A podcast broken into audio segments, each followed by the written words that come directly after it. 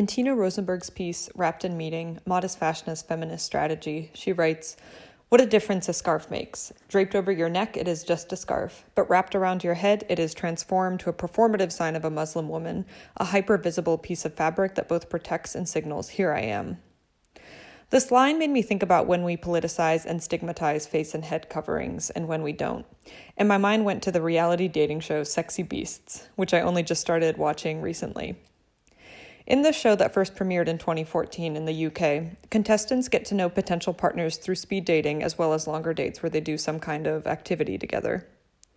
However, the catch is that every contestant is completely unrecognizable because everyone has been transformed with prosthetic makeup into animals and mythical creatures. The contestants' real faces are only revealed to each other at the very end of the episode, so the whole premise of the show is can you develop feelings for someone based off personality alone? Could you fall in love with someone based on personality alone? What is your ideal woman? Personality for me is everything.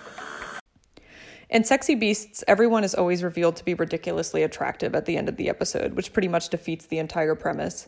But what I wanted to focus on today is the tendency of Western shows to propagate and support that which they stigmatize in the political and social spheres of everyday life. In Sexy Beasts, which is a British show, head and face coverings are allowed in the name of romance and humor.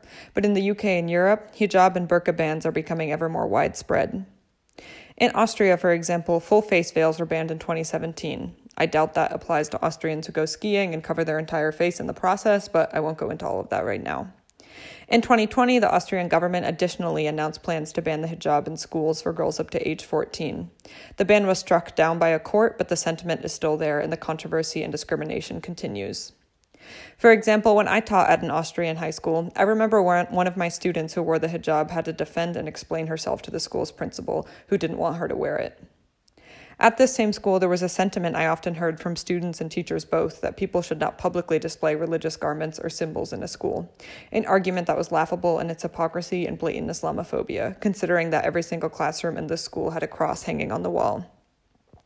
I am bringing up these examples to attempt to showcase how Western governments discriminate against Muslim people who wear headscarves or face veils, while at the same time, a reality dating show like Sexy Beast that completely covers someone's face and head is produced in the name of romance and trying to find out who someone really is.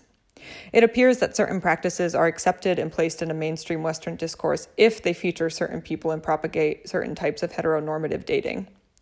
So, this reading by Rosenberg made me think of the power of cloth and face and head coverings when they're used in certain spaces. Additionally, wearing the hijab or a face veil has been criticized as anti feminist in mainstream Western media.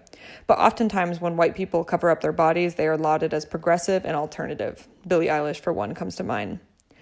Sexy Beasts, as a reality show on a huge streaming platform like Netflix, will probably never face criticism from mainstream media for being not progressive enough.